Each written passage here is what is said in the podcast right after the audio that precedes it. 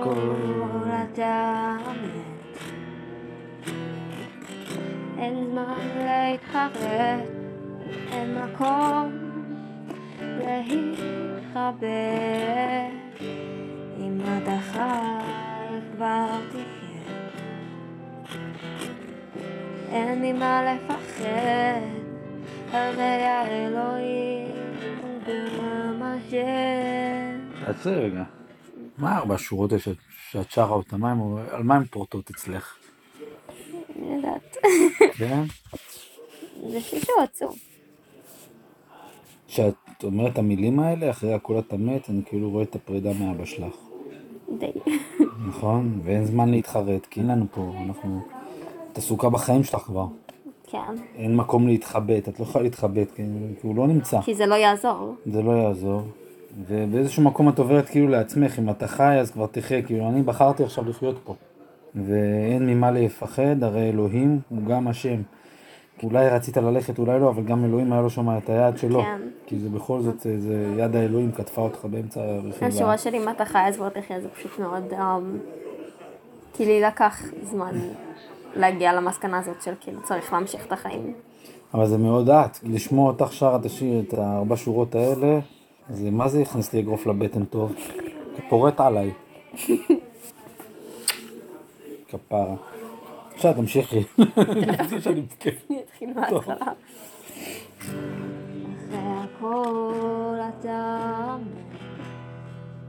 אתם מאזינים ומאזינות לרקורד. אני אפרת מירון, ובמהלך השנה האחרונה ליוויתי את דין ואת הסיפור שלה. היי, אני דין, ואלו האנשים שמרכיבים את הסיפור שלי. דוד אשר, סבתא, לא יודעת מה קרה למכשיר היום. אימא כן, כן, כן, בדיוק. ואבא. אין קול של אבא. הוא מת. הוא נפטר בפתאומיות לפני ארבע שנים בזמן רכיבת אופניים ביער בן שמן. הוא היה בן 49, אני הייתי בת 12. צלצלתי לסבתא מירה, הושבתי אותה, אמרתי לה מה קרה, אמרתי לה שהיא צריכה לבוא לפה, לקחת אתכם, לקחת את עידן מהבריכה. אה, לא נתתי לה זמן לעכל את הזה. אני צריכה שתעשי ככה וככה וככה, אחר כך אה, נתפרק. עכשיו אני צריכה שתתפקדי, אני צריכה עזרה. אני שואלת, מה קרה? איפה עומרי? איפה עומרי? אז יעל של עומרי אומרת לי, הנה הוא שמה. מה ראיתי? ראיתי שהוא שוכב. עומרי שלי קר מאוד, ואני לא הבנתי שהוא מת באותו רגע. אני הרגשתי כמו איזה שיח סברס כזה, לא יכלתי, בא לגעת בי, אני כאילו לא יכלתי שמישהו ייגע בי בכלל. פשוט נשכבתי על הדשא עם הפנים לאדמה, פרסתי את עצמי כמה שיותר רחב כזה, כאילו שאם האדמה תחבק אותי, ופשוט נתתי את הצרחות של החיים לתוך האדמה. גם בי הידיעה הכתה כמו כוס מים קרים לפנים אחרי לילה ארוך. אולי לא כמו. מה היה לך בראש כשהערת אותי עם כוס מים על הפרצוף? איך אני מעירה את הדבר הישן הזה? אני יודעת שלא קל להעיר אותה. זאת אחותי הגדולה, בר. כן, לא, אבל ברגע שאמרת לי אבא נפצע, אני קמתי. יש סיבה ללמה לא הזכרתי אותה קודם. לא חשבתי שהשיחה הזו בינינו תקרה. אני והיא לא מדברות על זה, או על דברים באופן כללי. אז עשיתי את זה על הדרך. בר, למה את באמצע הכביש? למה לא? לבר יש דפוס מאוד קבוע לגבי איך היא מתמודדת עם הקשיים בחיים שלה. קוראים לזה הדחקה. הדרך שלי להתמודד עם הרבה דברים זה הדרכות. נגיד אם יש איזושהי סתרה, אני לא הולכת דרכה, אני הולכת מסביב. לא התמודדתי עם הדברים כשהם באו לפניי, אני ברחתי מהם. הלכתי, לא הייתי שם. ואם תסתכלי אחורה, ברוב המשברים אני לא נמצאת. אז זה מה שעבר לי בראש. והאמת שלבר יש עוד דרך התמודדות שהיא גם, במקרה או שלא, משותפת לכל המשפחה שלנו. כשנכנסנו לאוטו, הדבר הראשון שאמרתי זה, אוי, איזה באסה, צריך לשנות את העבודת שרשים. כי אני כבר, את מכירה אותי, נכון? את יודעת איך אני חושבת? הומור שחור. ובמשפחה שלי, כמה שיותר מזה, יותר טוב. למשל, אימא שלי. שלום, אני אימא. היא המאסטרית המשפחתית בהומור שחור. אוקיי. נגמר. הלך. גם לא אתן לאבא שלך לישון במקרר. אבל זה גם ככה יום חרא, אז חרא מרוכז. כן, שאבא קיבל ארון ואת לא יצאת מהארון בגלל זה. לאלמנות וליתומים יש את חוש ההומור הכי טוב. כי אין לנו ברירה אחרת. אבל מדי פעם נתקלים באנשים שפחות מבינים, ואפילו כועסים על הבדיחות האלו. זה גורם לך לחשוב שאתה עושה משהו לא בסדר. אז שואלים את אמא. היא טוענת שהיא קיבלה את זה מ... אבא שלך. את חושבת שזה נכון הדרך ההתמודדות הזאת, או שהיא קצת הדחקה? אה, היא קצת הדחקה, היא הרבה הדחקה, כאילו. אם אני אפסיק לצחוק מה יהיה, אז אני אבכה ומשהו ישתנה, משהו יקרה, זה לא שאני? לא מתפקדת. אני מתפקדת, אני ממשיכה לחיות, למרות ש... אה, אה, את יודעת, בהתחלה שקלתי שלא. אבל, אבל בסדר, כואב, קשה. easier but never easy. את חושבת שזה היה נכון להכניס את כולנו להומור הזה? ברור, אין דרך אחרת. תסתכלי על הקבוצת וואטסאפ לאלמנים והיתומים. יש כמה קבוצות גדולות כאלה. לדוגמה, האלמניה, פרנטלס או קבוצת הפייסבוק הכי טובה שאתם לא מכירים. מתים מצחוק. ככה הבנתי שמותר לי לצחוק על זה שאבא שלי מת. זה בסדר. אפשר לבכות ואפשר לצחוק. ולצחוק לא עושה כאב ראש. זה לא אומר שלא הייתי רוצה שלפעמים אנשים ישאלו אותי מה יש מאחורי הצחוק הזה. שינסו להבין מה שלומי באמת. כי לפעמים זה רק אומר שהדבר שאני באמת רוצה לעשות עכשיו זה לבכות.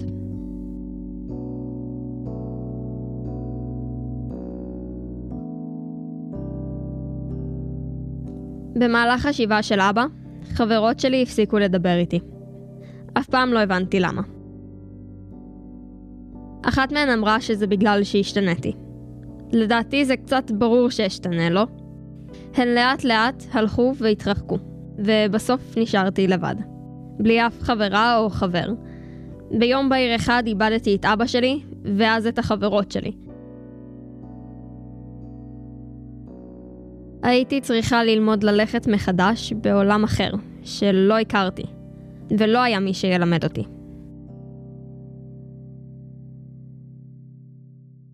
אבל מישהו שמאוד שם בשבילי זה דוד שלי. אשר. אז קוראים לי אשר, ואני אח של אה, עמרי, ועמרי היה גדול ממני בשש שנים, ובעצם הוא אה, אה, נפטר ביום של היום הולדת שלי, זו המתנה שקיבלתי. הומור שחור, כבר אמרתי?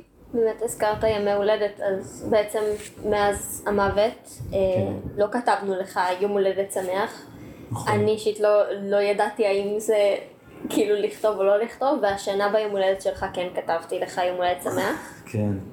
איך אתה הרגשת עם זה? קודם כל אני שמח שכתבת לי את היום הולדת שמח, אני שמח שאת כותבת לי, נקודה. ביום הולדת השנה הלכתי לרכב על אופניים, כאילו הרגשתי שהמקום שלי לפגוש את עמרי זה ב- ברכיבות שאני לבד, הוא ככה מדבר איתי, אני מרגיש. וכאילו היה לנו דיאלוג, ובאחת העליות פשוט דיברתי לעצמי בקול רם, כאילו אני מדבר איתו. ובסוף העלייה פשוט היה לי מצחיק, והיה לי כיף, כי הרגשתי שבכיתי איתו, התחבקתי איתו, ועכשיו אפשר לצחוק איתו גם. אז זה הדרך שלי. בעצם כל אחד מאיתנו היה צריך ללמוד ללכת מחדש בעולם אחר, ולכל אחד מאיתנו יש דרך התמודדות שונה. נראה לי שלא רק אני מרגישה לבד בניסיונות להבין מה יעזור לי. אבל באיזשהו שלב הבנתי שבשבילי, מה שמחזיק אותי כשאין לי כוח יותר, זה מוזיקה. חיה בתוך השירים, אני חושבת. זה עושה שקט, זה עושה אה, רוגע. נותן מקום שאפשר לבכות בו בשקט. התמודדות דרך מוזיקה היא משהו שקיבלתי מהבית. כל בוב מרלי עוזרים לי. זה מוזיקה שאבא מאוד אהב. אה, ומלא שירים עצובים שעושים לי לבכות, ואז עוזר לי לשחרר. כשאני שומע רק את אה, ברחובות כיבו מזמן את הנרות. זה שיר ככה שפוגש אותי בזה. והשיר שמאוד מאוד פורט עליי גם זה את פרי גנך את תבקשי. קודם היה בטלוויזיה שיר שמאוד דיבר אליי על עומרי. איזה שיר? התשמע קולי. כל השיר היה קודם, לפני שבאת, התחלתי לבכות. התשמע קולי רחוקי שלי, מה בשיר הזה מדבר אלייך? שהוא רחוק. אני מחכה שיבוא, אני מחכה שיבוא אפילו בחלום. תכירו, סבתא יפה.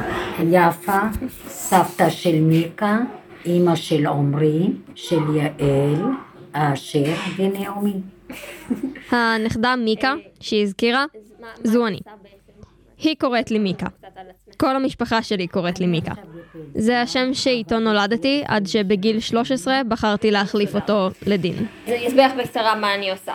אה, יש כזה דבר בשם פודקאסט. קודם כל, את נראית מאוד טוב. מאוד בריא, מאוד יפה, ויפה לך השיער. תודה.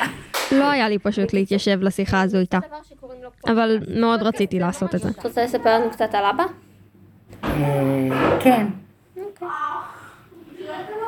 אה, נראה לי שגם לה לא היה קל להתחיל לדבר עליו. לא דיברנו עליו מאז שהוא מת. איך הוא היה בתור ילד? בתור ילד הוא היה מאוד מיוחד, יצירתי, ילד עם כישרון גדול, והוא אהב סיכונים. אבל ברגע שהסכר הזה נפרץ, המים לא הפסיקו לזרום. לא האמנתי שהוא יהיה אבא כזה. נולד עידנוש, היה שמח, ופתאום בברית אני רואה גולני, הוא הלביש אותו חליפה של גולני, תינוק, תינוק זה כאילו כל השנים האלו, היא אגרה בתוכה את כל הסיפורים האלה עליו. המון פרטים שהתחברו למשפטים שהתחברו לסיפורים שלא הפסיקו לזרום. מבלי לפספס אף פרט. וחברות בלי סוף היה. בלי סוף. הייתה לני, הייתה שרה, הייתה עוד אחת, אה, לא יודעת איך קוראים לה, שכחתי. והיה עם אימא שלך כמעט שבע שנים. סבתא יפה כל כך רגישה. ולמרות שאנחנו לא מדברות הרבה, אני תמיד יודעת שהיא שם. וואו, עמרי דאג לי מאוד כל החיים. הוא לא הסכים שאני אהיה עצובה פעם אחת. ובסוף עמרי הלך. עמרי דלק, עמרי. דלק מיקה, תקבלי את עצמך, את יפה, מה שיהיה יהיה. אני גאה בך, אני גאה בך. תדברי, תספרי, אל תשמרי. אל תשמרי, טוב. המעבר מלשמור את הקול העצמי, ללהתחיל לדבר על מה שבאמת קורה. התאפשר בזכות מעבר למקום אחר. אתה כשהיית קטן היית בפנימייה. כן, הייתי בכפר הנוער בן שמן. זה שוב דוד שלי, אשר. היה רע לתפארת. בוא נגיד שמקום בטוח זה לא היה. היה שם המון דברים, אבל בטוח זה לא היה, לא במקום הפיזי, לא הרגשי ולא הנפשי. בגלל זה שהלכת לכפר הירוק היה חשוב לי מאוד לבוא לראות לאן את הולכת, כי, הבנתי את הצורך שלך להמשיך הלאה, אבל הייתי, אני לא הייתי סגור על זה, זה זה היה בעיניי הזדמנות לבוא וזה, לראות את המקום שאת גדלה בו, זה להבין שזה המקום שאולי הייתי רוצה בשבילי כילד באותם שנים. עמרי היה מתי שהוא היה מגיע מהצבא, הוא היה עם אופניים, מגיע לבקר אותי כל פעם. לוקח אופניים ונוסע 30-40 קילומטר לכל כיוון, בשבת שלו עוד, כדי לבוא, להביא לי איזה שקית עם קציצות מסבתא יפה, ובעיקר לראות מה שלומי. באמת, זה, אני אומר, מתוך כל ההרפתקאות, זה ההרפתקה הכי לא סגורה אצלי עד היום. ההרפתקה הלא סגורה של אשר היא דווקא סגירת המעגל שלי. לקראת סוף כיתה ח', אמא ניגשה אליי ושאלה אותי מה אני חושבת על לעבור לכפר הירוק. לא ידעתי על המקום הזה שום דבר, אבל ברגע שהיא אמרה את זה נדלק מין אור שאמר, יש איך לצאת. הרגשתי שיש לי הזדמנות להתחיל מחדש, וללמוד איך ללכת, בכוחות עצמי. ליום הפתוח בפנימייה באתי עם אשר. הוא עבד בחינוך, ומאמין שאת הבעיות צריך לפתור קרוב לבית. וגם, כמו שאולי כבר הבנתם, הוא מאוד לא אוהב פנימיות. כשהגענו, הוא עצר את כל מי שהוא רק יכל, ושאל ושאל ושאל, ואז הוא הסתכל סביב ואמר, הקירות מדברים. נראה שלילדים טוב פה. כשיצאנו משם, התיישבנו באוטו והוא התחיל לבכות. הוא הסתכל עליי ואמר שהמקום הזה נכון לי, ושהוא שמח בשבילי.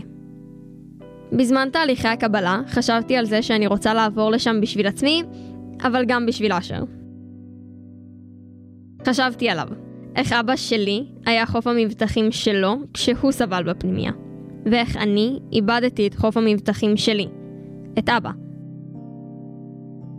והלכתי לפנימייה כדי לחפש חוף חדש. דף חדש. וזו התבררה כאחת ההחלטות הכי טובות שעשיתי בחיים. כשהגעתי לכפר, הצטרפתי למגמת מוזיקה. עכשיו אני בהרכב.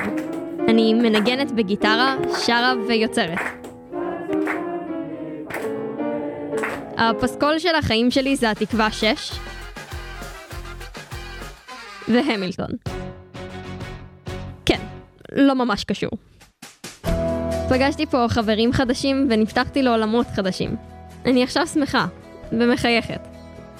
ולא בגלל שאני מכריחה את עצמי לחייך, כמו שפעם הייתי עושה. למדתי ללכת. כל הזמן הזה את חיה בתחושה בלתי ברורה, כאילו שאיבדת את דרכך פתאום באמצע עיר זרה. אנשים עומדים בפתח להיכנס אל תוך חיי והדלת סגורה.